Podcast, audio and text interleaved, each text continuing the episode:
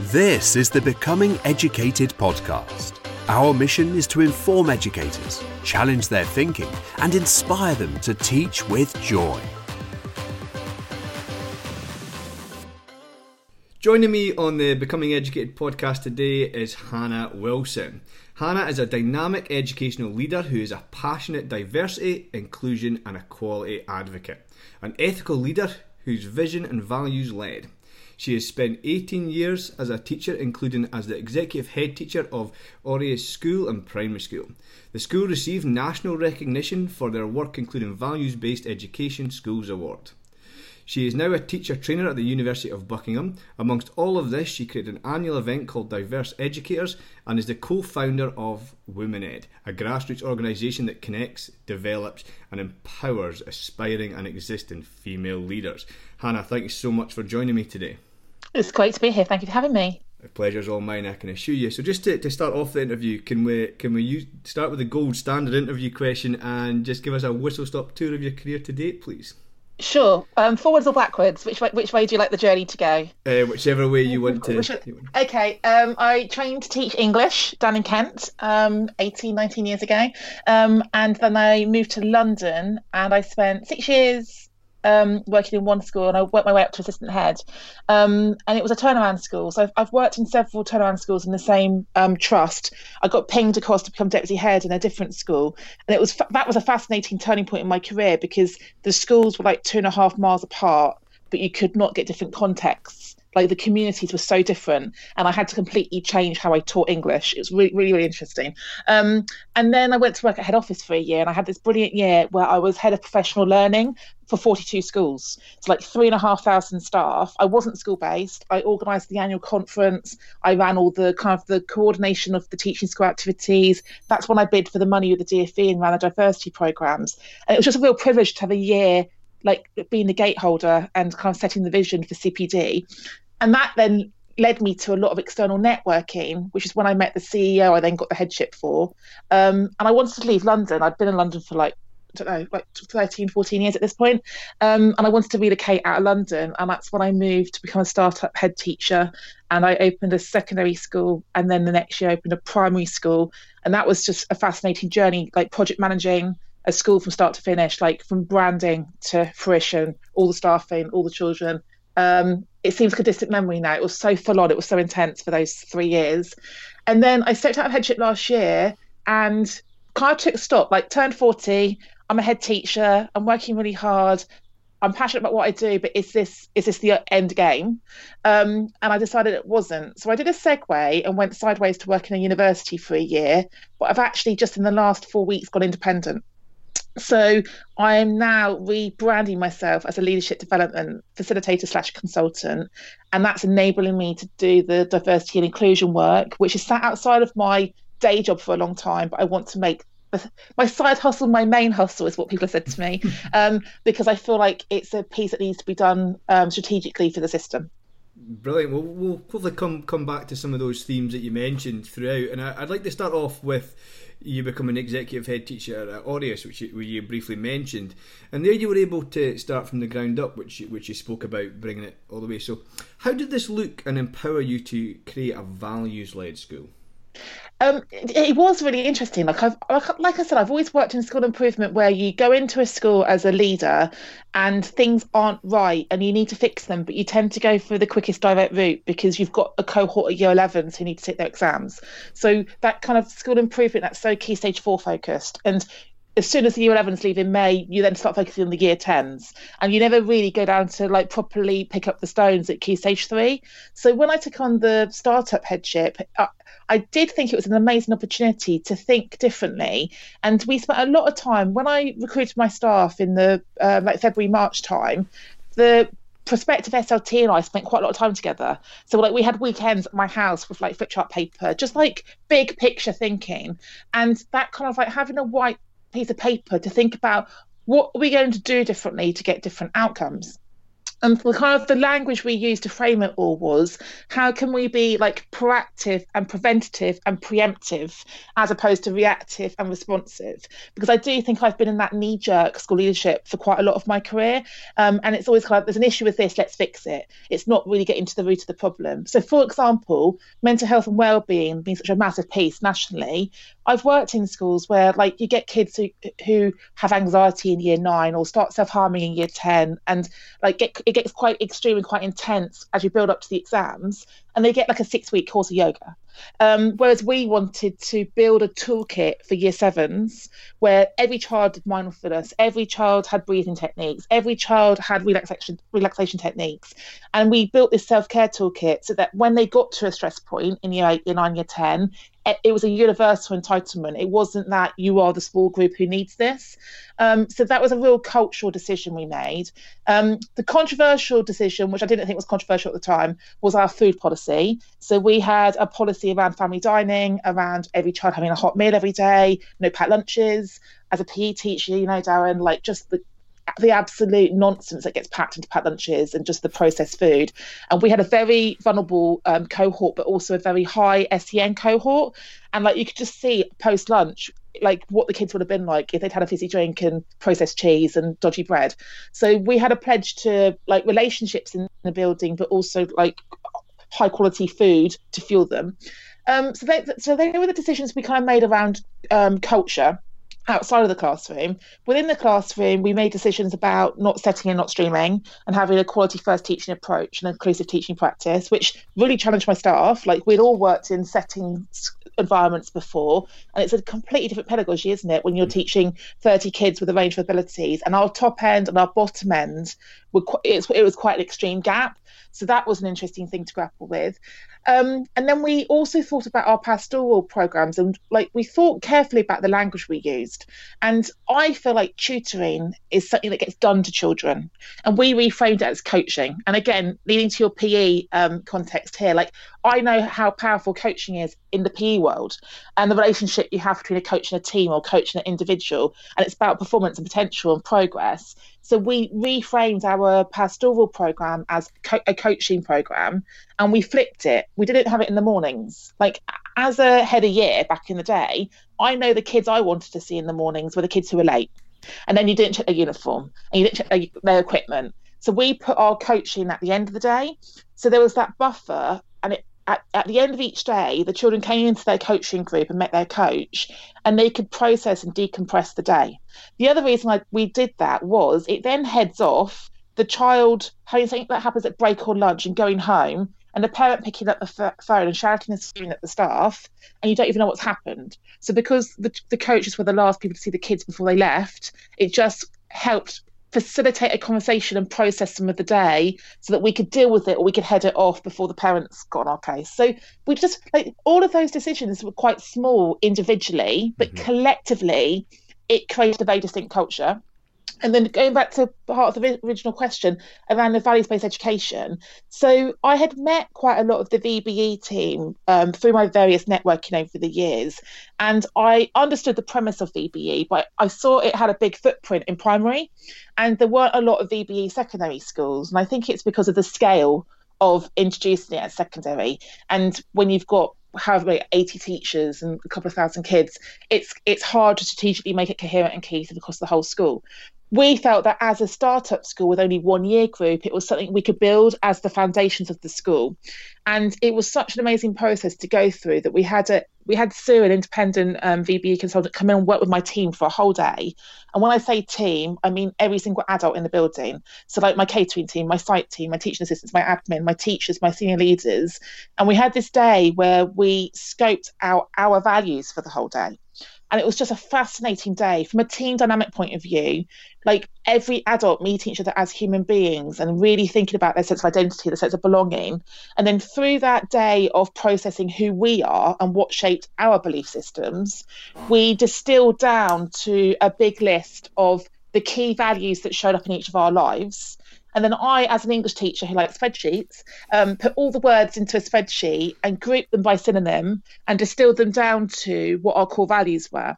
And as someone who's quite sort of like I like a, a nice pattern or trend, I decided to do 12, like one for each month of the year, um, pillars throughout the whole year, which we then would spiral every year.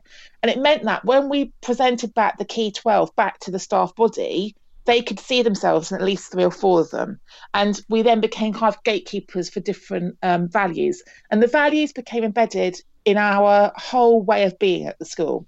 So it wasn't that we had a values assembly or a values reward assembly our values showed up every lesson, every scheme of work, um, every parental communication. So, like, it was really powerful when your rewards are based on um, children embodying values, but your consequences and your sanctions are your child has contravened the value of. You can't, you don't get much argument back from parents when your parents have chosen a school because they're aligned to the values. They want you to embody the values in their children.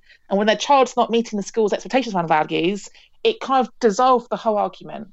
Um, so it was a, it was a really fascinating journey to go on as a new head, as a new team, as a new community, and the values really were the kind of the glue that held us all together. But also we used the language because we were a STEAM school, it being the DNA in our school, and it was our USP, but it really was kind of like in the fabric of who we were. Mm, that's fantastic. I like how you, I like what you said there about kind of about parents buying into the, the values of the school and then contravening the values and, and how it kind of kind of was right through the fabric of your school and, and could be heard and seen every day, and it's that's wonderful.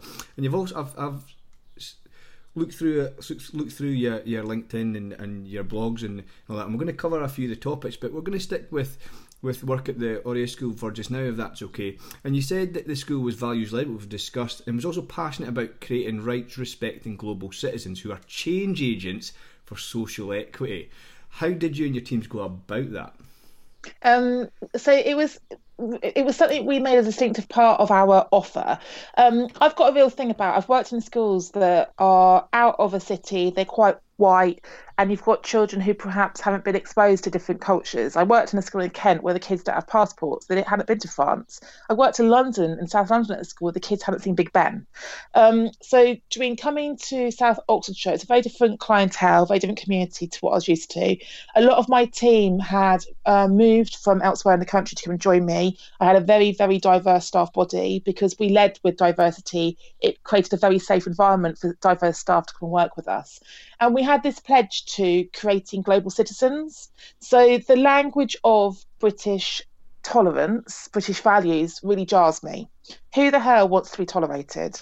Um, and British values does not embody the fact that we've got a diverse and rich community across the country and beyond. So we talked about global human values, um, what it meant to be in our town, but in our region and in our country, and then obviously pre politics in the Europe, um, and then sort of like beyond. And it was that thinking about like what who you're all ambassadors for the school, but what kind of human beings are we co-creating?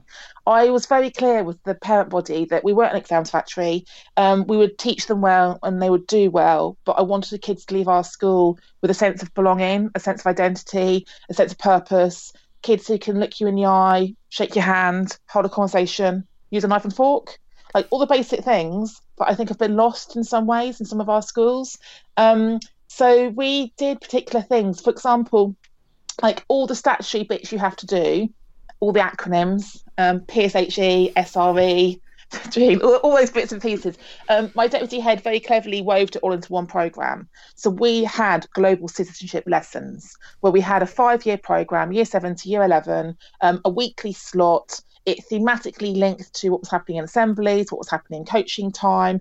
Um, it all it all had a meaningful sense making journey where it wasn't bolt on days or standalone activities. It was a seamless progression.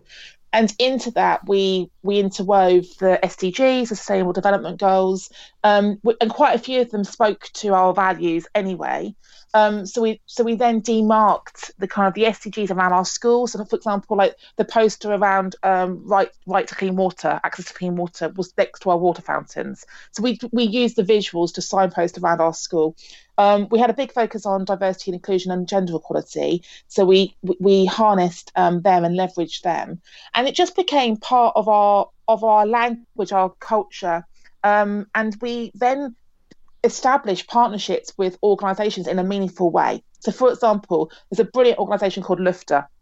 They um, they are a Finnish company. It's a brilliant digital storytelling platform, and they came in and did a day with us. And we did a day on like thinking about how we could use VR to access other stories and experience how someone else lives.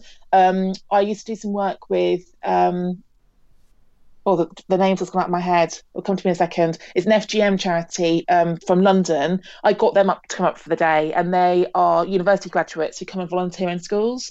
So we, so we kind of like we got the statutory bits in there, but we framed it under the umbrella of global citizenship. And then when, when our young people, when our student council, for example, did assemblies, they were so powerful. So our assembly model was we'd have one theme, one value for four weeks, and four members of staff would do a different perspective on the value. But once every cycle, the student council would do one. So in March, it was our value of equality, and I did an assembly about gender equality. Someone else did uh, an assembly about um, period poverty, and then the student council did an assembly. And I, it was just one of those moments I'm never going to forget in my career, where a year seven boy announced the assembly to the hall and said, like, guys, I know we're here to talk about equality, but actually we should be talking about equity. And like you couldn't hear a pen drop in the room, and all the staff were like fist pumping at the back. And he then went on to tell his whole year group of year sevens the difference between equality and equity, and why actually social equity is what we should be striving for, not equality. And it's like just so powerful. Like I'm excited to see those young people be 18 year olds, 21 year olds, and go out to the big bad world and become the politicians of the future and become the community leaders of the future that's where my hopes and dreams are mm-hmm. in in, in the in the impact they're going to have in their communities as as change agents in the future I definitely, I love that. I love that story about the, the child talking about equality and equity. That is everything we want out out of our schooling. So that's a wonderful anecdote. Um, kind of moving away from from Aureus and more into to kind of what's happening just now. Now more than ever, what the education world needs is, is values. So, why will values help us navigate our current situation? Good question. So, I think part of the problem with what's going on in the world right now is the fact that we're focused on what divides us and what the differences are rather than what, what unites us. And for me, values are a, human currency and a global currency. And like it's been fascinating. I've gone to other countries and talked about gender equality, and you realise that actually doesn't matter what faith you are, what culture you are, what country you're in. Gender equality, gender equality, um, and I think that's just one example. When it comes to values, it's it builds bridges, it builds understanding, it creates empathy, um, and I think the world is so topsy turvy at the moment, and we have been having the same dialogue for a very long time. And I think what's going on right now with Black Lives Matters has just really put a spotlight on what the work we need to do when it comes to diversity and inclusion in society. And I think because we are all in lockdown and because it is also prominent on social media, you can't escape it. Mm-hmm. I think normally you can put like you could put your head and, and pretend it wasn't going on. But you can't right now because everyone's trapped in their homes and it's live streaming on every social media. So you can't then be ignorant and pretend you don't know it's happening. And I think it's given a real sense of agency to a lot, a lot of my network where I'm seeing people be a lot more vocal on social media, a lot more challenging, um, a lot more kind of like agency around blogging and speaking out and I, I do, I hope, I very much hope we're at a bit of a tipping point where I'm seeing people who have been silent for a long time stepping in and joining the conversation. Um, and I think part of the problem, from what I've heard from a, a lot of my um, network, is that there's been a resistance to acknowledging it, but there's also been a resistance to get involved in the conversation. Responsibility. It is our world, our our humanity, our society, and we all need to play our part. Um, and we all need to improve the state of things for everybody, and we need to stop shirking that responsibility. Mm-hmm. See, and I introduced a kind of part of it around white white privilege and white fragility, and it's upset people, and so it should because racism upsets people. And actually, like I shared something on LinkedIn last week about the fact that like we seem to be more upset by people calling out racism than we are about racism itself. Mm-hmm. That is just so warped. Um, so I feel like the values piece is the the hope, the solution, the the light that will hopefully um, sort of like help us all move through a very disruptive and difficult time. So in 2018, you wrote a blog post titled "Authentic Leadership Relationships Matter." How do they hold the space for a school's culture and ethos to grow, learn, and flourish? I can't remember the particular context of why I wrote that blog, but um, authentic, authentic leadership and authenticity is something that, that has come up a lot in my leadership career. And I think going back to the word privilege, I think I've probably taken for granted the privilege I have as a straight white woman. Um, and yes, we can gripe as women that there's systemic barriers for female progression and flexible, flexible working, and, and that is that is there. However, working with a diverse workforce in every school I've worked at, I've become more and more aware of the fact that I can show up to work and be me every day, but some of my colleagues can't. And it was actually when um, I became head, my deputy head um, made a comment to me one day about the fact that it was the first school where she felt comfortable to share her sexuality. And I'd I'd always worked in schools where people had been openly out, but she she had worked in schools, predominantly boys' schools, where she didn't feel it was a safe space to be out with the students. And she asked me whether she could do a, coming out assembly at school, and I said I, I didn't want to, her to feel like she should have to, but she wanted to as part of her rite of passage, and to then give permission to the young people. And it, it, was such a powerful assembly and it, it was very emotionally charged. And i could see a weight lift off her shoulders post that. And I think I think that's what I mean about taking for granted that when you have got a protected characteristic or multiple protected characteristics, um, or a part of your identity you're not sure that it's going to be fully accepted, it means that every day your time and your energy is being spent on hiding a part of your identity as opposed to turning up and presenting your whole self. And I think that burden, that weight, um, that a large proportion of my network I've had to deal with was something I wasn't mindful of, and it was something that I wasn't wholly appreciative of until I spoke to people, until I've done a lot more reading and a lot more talking and just listening about what it's like to be an LGBTQI teacher in the education system, what it's like to be a, a black or brown man or woman in the in the system, what it's like to be a black or brown woman who's gay or bi in the system, and just that intersectional um, part of your identity. So I think my blog was probably about that and probably about um, how we show up at work and showing up at work or showing up in the arena is Brene Brown language around sort of like our ability as educators to embrace vulnerability. And that's something that I have really led with in my leadership journey that I've worked in schools where you're not supposed to have emotions, you're not supposed to be vulnerable, you're not supposed to be human. You're supposed to be a robot. You're supposed to just rock up, do your job, not care. Um, I've been told I care too much. I've been told I cry too much. I've been told I get too invested in the children. Well, that's who I am as a human, and that's also who I am as an educator and a leader. And yes, it might have its tension points at times, but it's also part of the value I bring as an educator and a leader. And it was something that I we spoke a lot about as a school about like meaningful relationships with each other and the children. Um, all my staff were trained on fierce conversations, so we had a fierce coaching culture for the staff. Um, we also had a restorative coaching model for the children, and it was it all came down to the relationships and how you invest in the people in the building, because then when things go wrong, you've got the relationship to go back to, and you've built that relationship, and you've invested in it, and that then holds you and helps you get through the tension points. Thank you so much for, for referencing that. Um, I'm also going to move on to another blog you wrote that uh, it was number 23 in your daily writing challenge, so it's a little bit, little bit more, little bit more recent. And, and in that you blogged about trust. So, kind of moving on for, from from relationships, how do we create a culture of trust in our schools? See, I think one of the biggest deficits in education is trust. Um, and I, I go to a lot of events and I, I, I, I go on a lot of panels and I, I love talking at events because I love then sitting and listening to other speakers. I think it's a real privilege to just sit with people with so much experience and expertise. And I wrote that blog before an event I'm going to talk about. I was at an event a few weeks ago. It was a collective ed event, and there were five of us on the panel. Um, and we all had prepared separate inputs but there was a kind of a golden thread that pulled our five pieces together. And it, people talked about autonomy, people talked about well-being, Um, people talked about coaching, but it all fundamentally came down to trust.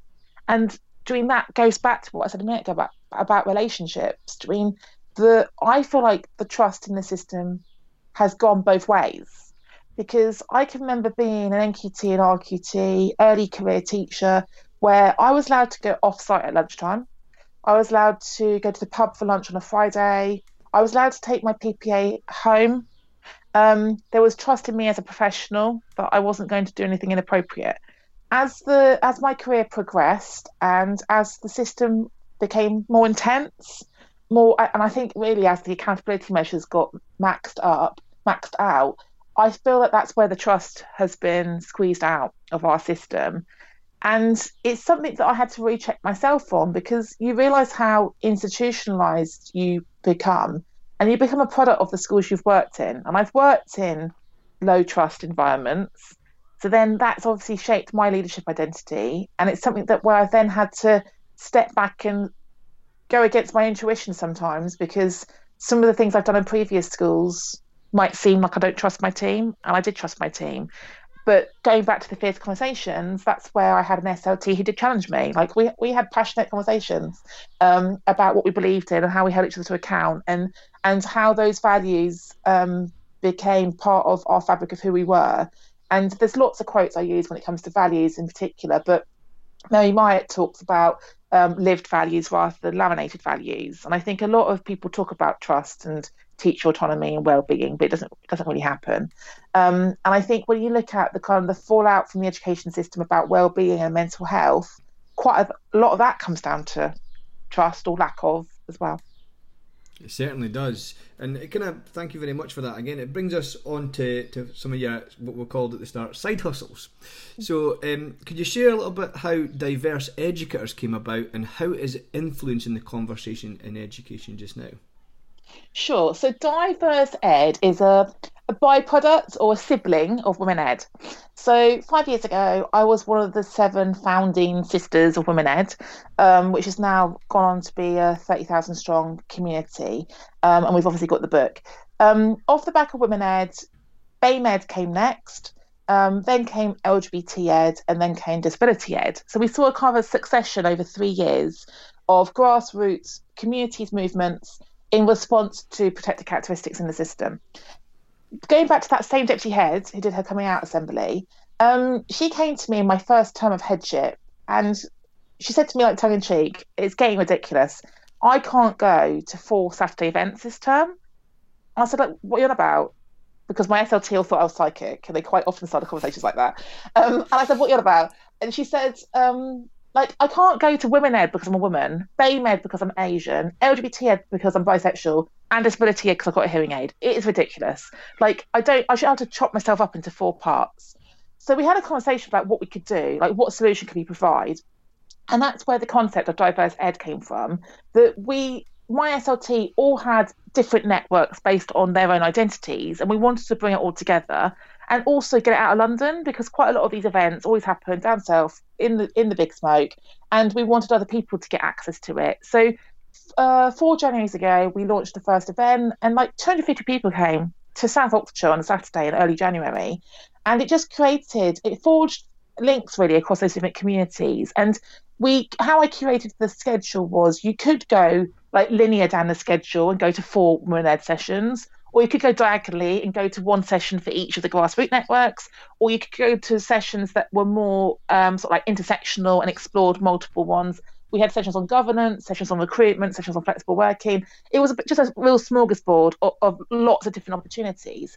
Um, we've done that for two Januaries running, and then I left headship, so I didn't have a school.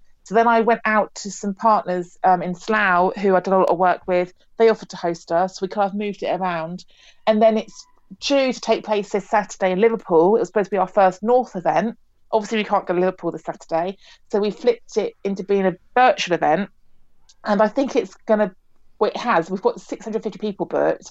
Um, we don't get 650 coming to a face-to-face event, and it's it's built the accessibility in for people who wouldn't necessarily travel or or kind of like move around the country, or people who don't know whether it's the right space for them can now dip in in a virtual way. Mm. So that's kind of the the pretext and the journey to where we've got to.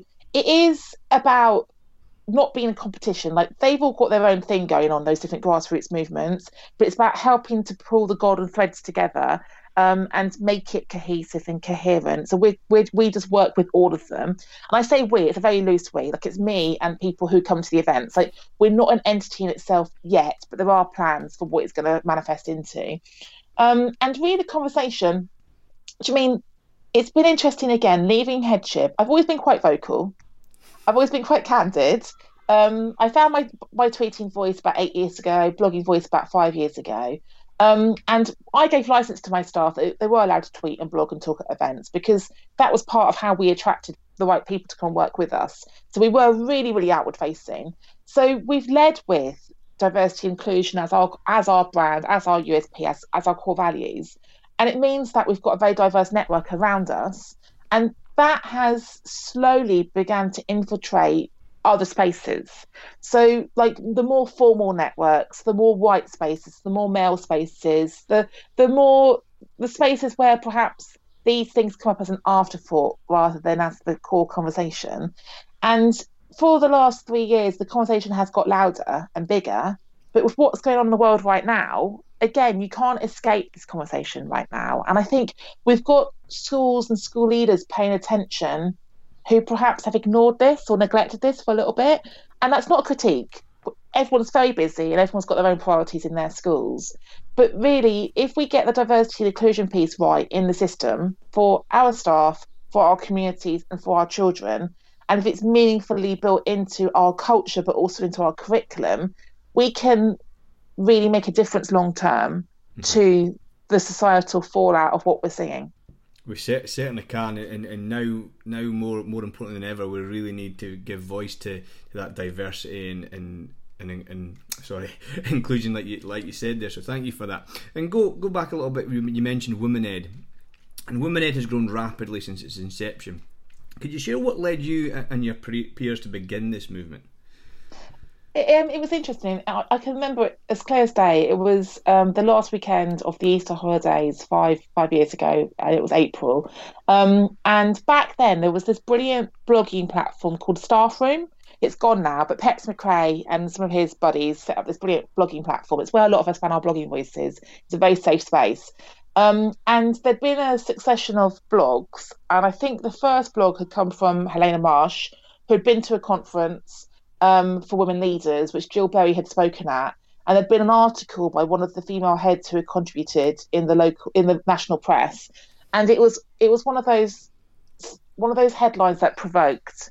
Um, it, it, was kind of like a, a what glass ceiling type type um, headline, and it just really jarred a lot of us because we were like, there is a glass ceiling in education. Like we we know there's glass ceiling education. So um, the kind of the blogging conversation spiraled, and a load of us went online and wrote blogs. And the Staffrm model was like you wrote the blog, but the dialogue underneath the blog was as important. Like I used to get like 200 comments on my blogs, and, and people were going back and forth and having a discussion about something that was my stimulus. Um, so seven of us came together via Staffrm and just said like we need to harness this energy um, we need to harness the fact that we're all saying this isn't right and we want to be part of the solution.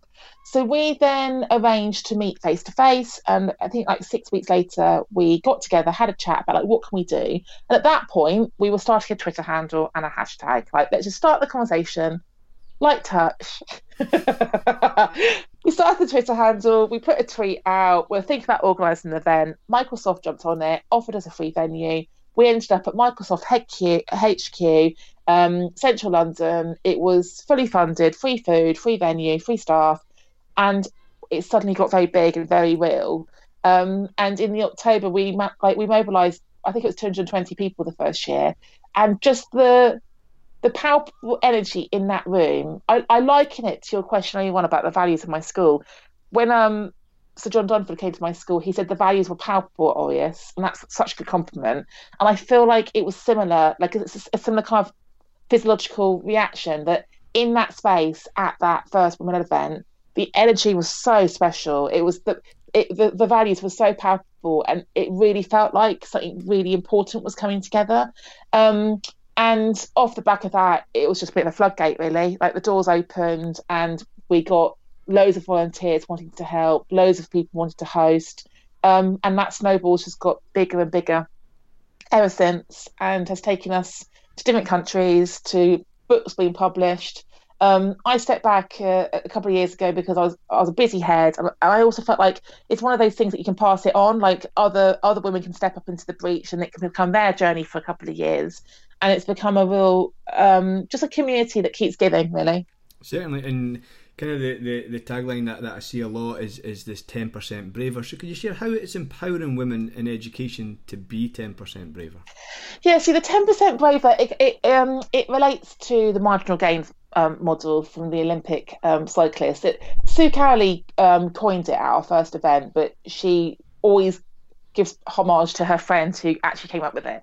Um, and it was just that thing about like we're not asking anyone to be 100% braver. We're asking you to be 10% braver, and everyone can be 10% braver. And you pick something to be 10% braver with, and you flex that muscle, and then you achieve that, and then you move on to the next thing. And it just seems less less dangerous, less courageous, less scary, I guess, to do the marginal gains, the incremental. And it could be 10% braver having a conversation about flexible hours or negotiating a salary or applying for an internal promotion or or bigger things because what your 10% braver is is different to my 10% braver, depending on where you start from. Um, and it's just been a, a, way to nudge people on and out of their comfort zone um, and to have a bit more confidence because like the language we talk about is things like the, like the inner critic the imposter syndrome all these societal things that hold women back. Um, and it just gives you permission to lean in um, to opportunities. And we we used it as one of our um, mantras at school. So when I wrote the Aureus homily, that was a, uh, a prayer, a reflection we read at the end of each assembly, and it was the 12 values in a piece of prose.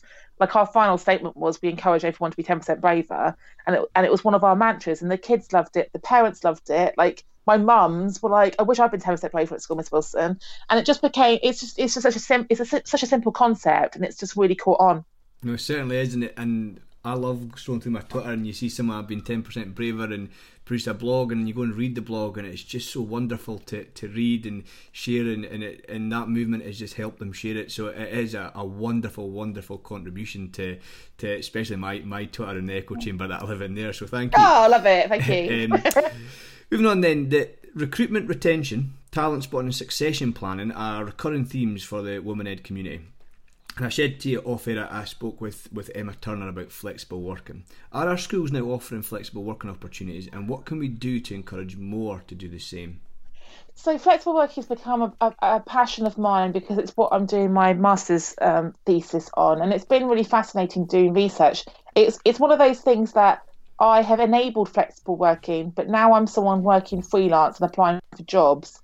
I've applied for a few jobs and asked for part time and been told it's not a part-time job and I, I was like oh wow like I'm now on the receiving end of that door being shut in your face um, so there's been oh, like as a spin-off of women ed there's now lots of different um, communities are looking at flexible working so there's the shared headship network there's maternity cpd um, return to teach um, I'm sure I've forgotten one there. There's four altogether. Um, oh, Flexi Teacher Talent. Um, and all those different organisations have a different proportion of the community looking at particular barriers. Um, but for me, the biggest thing about flexible working is the system still sees it as a retention tool rather than a recruitment tool. And it's, it's also seen as being a gendered thing that flexible working is for women, flexible working is for mothers, flexible working is to keep women in the system. And that's all well and good. It has its place um, because we know the data speaks volumes. We've got like 250,000 qualified teachers in the country who have left our schools because they've been denied the opportunity to work flexibly or to, they've been told like you can't be TLR if you work 0.6, which is crazy. So there's, there is that piece that's really important. But what we did was we led with um, flexible working as our recruitment model. So mean, we just felt that, but actually, as a startup school, we could model the fact you can do things differently for the staff as well as the students. So I put in every single job spec um, and advert and detail about the job that we, we, we were open to and welcomed applications from flexible workers. And we had a, a significantly larger um, and more diverse group of people applying, and not just women. So I had a male assistant head teacher who was 0.8 because one day a week he's a consultant. Um, I had a 0.6 art teacher who wanted to do studio time once a week. Um, I had a 0.8 uh, music teacher who was returning from mat leave and was changing schools in mat leave. So it enabled people to be leaders, but also to pursue their passion projects. And I think actually where we're at as a system right now is that we have got whatever word you want to use, like a lot of teachers who are also entrepreneurs, teachers who have got areas of specialism they want to share, and to have a job where you can work a few days in the system and a few days across the system will actually probably keep people in schools or in the system for longer, but it also helps people cascade and share best practice. Um, so that's kind of the nuts and bolts of it all. I, I think some of the biggest barriers really are still the mindset in schools. And we ran a free event um, at Aureus a few years ago where there's a brilliant um, timetabling company called Edval, and they basically offered to come to the conference for free and train 120 women how to timetable. Because the biggest blocker for a flexible timetable is the timetabler. And like literally, the, the guys gave tips like befriend the timetabler, work out how he likes his tea, what chocolate he likes. Like, go offer to shadow him, and, and it might be a her, but it's usually a him. It's usually a maths teacher. Um, get, like, get to befriend that person, shadow them, and see whether you can go and help shape the timetable because you'll get told that you can't make these things possible. You can, you just need to have the will to do it.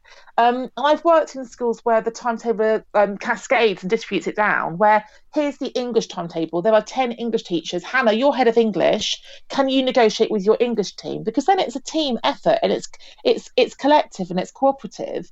Um, and you know that Mary wants to come to work late on Thursdays, but John wants to play football on, on Tuesday afternoons, and and you can then work together to to, to the timetabling. So I think this this is it's looking at it through a different lens.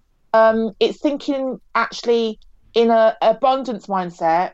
It's two for the price of one, as opposed to a deficit mindset. You're going to be losing half a person, um, and it's also thinking about how I think primary embrace flexible working more than secondary because it's deemed to be easier to timetable. Job shares are more viable at primary. But from my initial research, uh, if we lead with job shares rather than part time teachers, that actually removes some of the stigmas because and I know there's a new platform that's just been launched in the last few weeks, which is a talent matching service for co-leaders. So for me, like we have got a lot of solutions coming into the system. And my final thought about it is that some of the business case, some of the blockers for flexible working has all gone overnight. Because since March, every single person in the country is working remotely.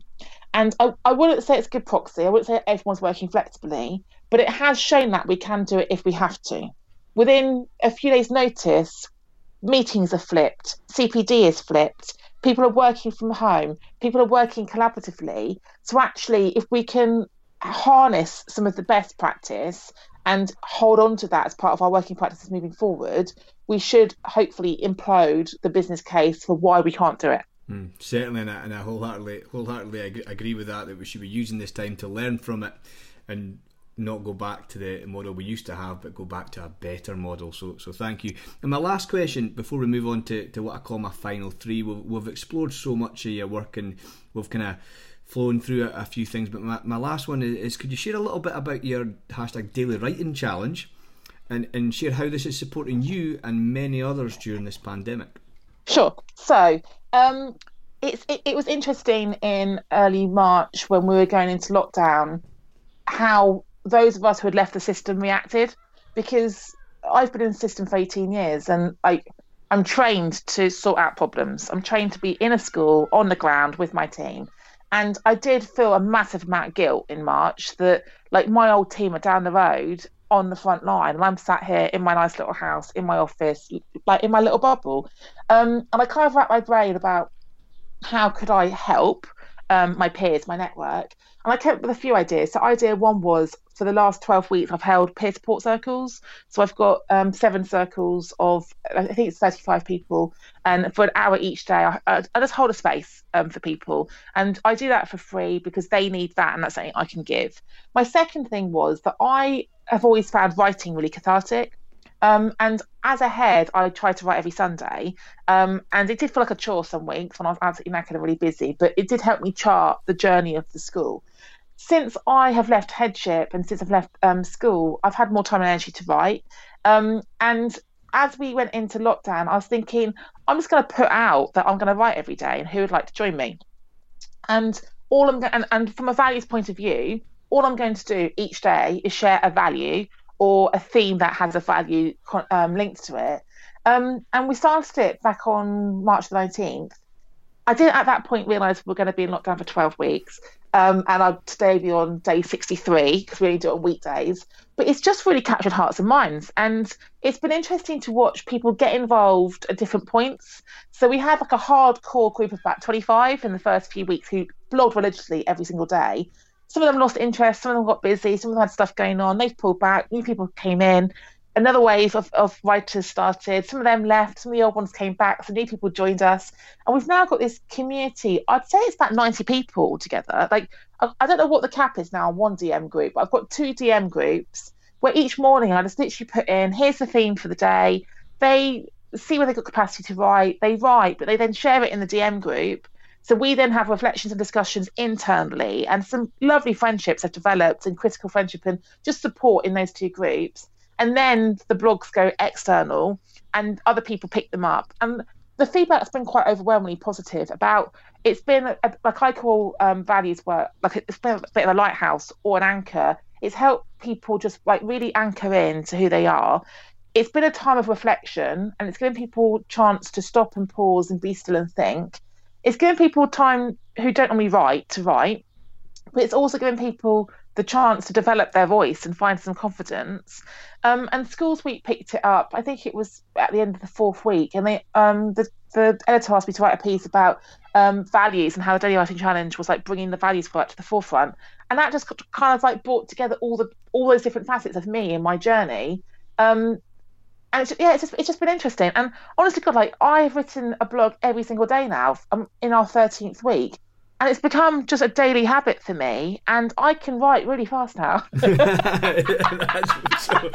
it's wonderful you're developing that habit and just getting so automatic and proficient at it. That's yeah, brilliant. absolutely. That's brilliant. Well thank you for that. And and, and I've I've not been involved in, in, in the blogs, but I, have certainly read a, a, lot of them and, and unpicked them and self reflected. So so thank you for starting that, and, and it, it has been wonderful. And my pleasure. Thank you. Hopefully, people continue to, to share what they write and, and so on. But before we move on to, to my final final three, Hannah, could you share with with listeners? where they can can find you online, how they connect with you, and of course share a little bit about how your side hustle is now your main hustle. Sure. Okay. So, um, how you can find me online? I very much um, have embraced LinkedIn, and I try and get lots of education on LinkedIn. I think LinkedIn's brilliant. Um, so you can find me on LinkedIn. Um, my Twitter handle's ethical leader. I get asked lots why. Um, I was the hopeful HT um, when I was ahead and I wasn't hopeful of being ahead. I was I was hopeful in my headship. And when I left headship, I obviously had to rebrand. So ethical leader is my Twitter handle, and my blog is also ethical leader. Um, but as I say, I've just started my new chapter, and as of um, May the first, I'm now working independently. So I now have my own website, which is quite scary. Um, and my website is just Hannah Wilson. Um, and actually, if you go to my website, all my other social media channels and my blogs are all hosted there. That's brilliant. Thank you. Thank you very much. So we're now on to, to what I call my final three, Hannah. It's just three questions that I, that I ask every guest that's been on, and, and some of the some of the things they've, they've shared with me has been truly fantastic, and I'm sure what you're about to share will be exactly the same. So my first question is, what book or text has had the biggest impact on your career? On my career? Oh, okay, interesting. As an English teacher, I've got lots of favourite books. Um, on my career, Start With Why, Simon Sinek it's just a game changer. It's one of those books that I I can't think how many years ago I read it. Um, it just completely it was that epiphany moment for me about communication and about purpose. And every course I run, it's the first book we read. Um, so Simon Sinek, definitely brilliant, brilliant um, piece there around how we communicate as a leader. Thank you very much. My second question, Hannah, is if you could give just one bit of advice to a teacher, what would that be?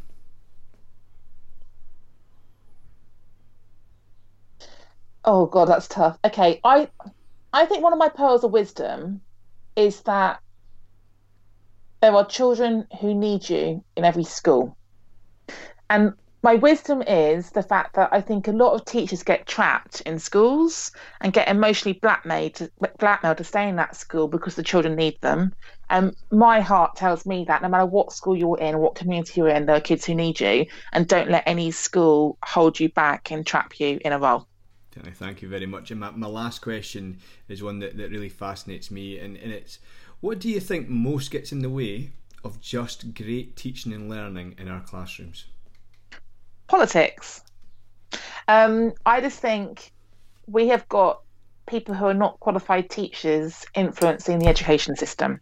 Um, and I can't think who I heard talk at an event, but someone said at something I went to, we need to um, disaggregate education from politics, like the NHS is separate. So if health can stand alone and have its own head, and it's not influenced by whatever political party and whatever their vanity projects are in the system, then education should have the same. Because I have been that head of English who in July finds out we've got a new government with a new pet project and we've got to rewrite, rewrite the whole schemes of work for September. Um, I don't think our political representation is right at all in the country. And when you've got middle class, middle aged white men deciding what I teach my year sevens who can't spell their own name, I think we've got a problem, personally. Certainly do, and, and I wholeheartedly agree, agree with that. And I think that I, I also believe that the education should just be that cross party ring fenced thing and, and controlled by the people that, that know it best. And we have some fantastic leaders in, in education like yourself that could certainly guide education in, in, the, in the right way. Um, it just leaves me now to, to thank you so, so much for, for giving up your time. We've, we've jumped about a lot and we've explored a lot of the things you say. And I do hope that, that people kind of engage with your blog and engage with you and and, and work with you in the future and, and kind of harness some of the things that you said. So thank you so, so much, Hannah. My pleasure. Thank you for having me. Thank you for listening to the Becoming Educated podcast. Until next time, teach with joy.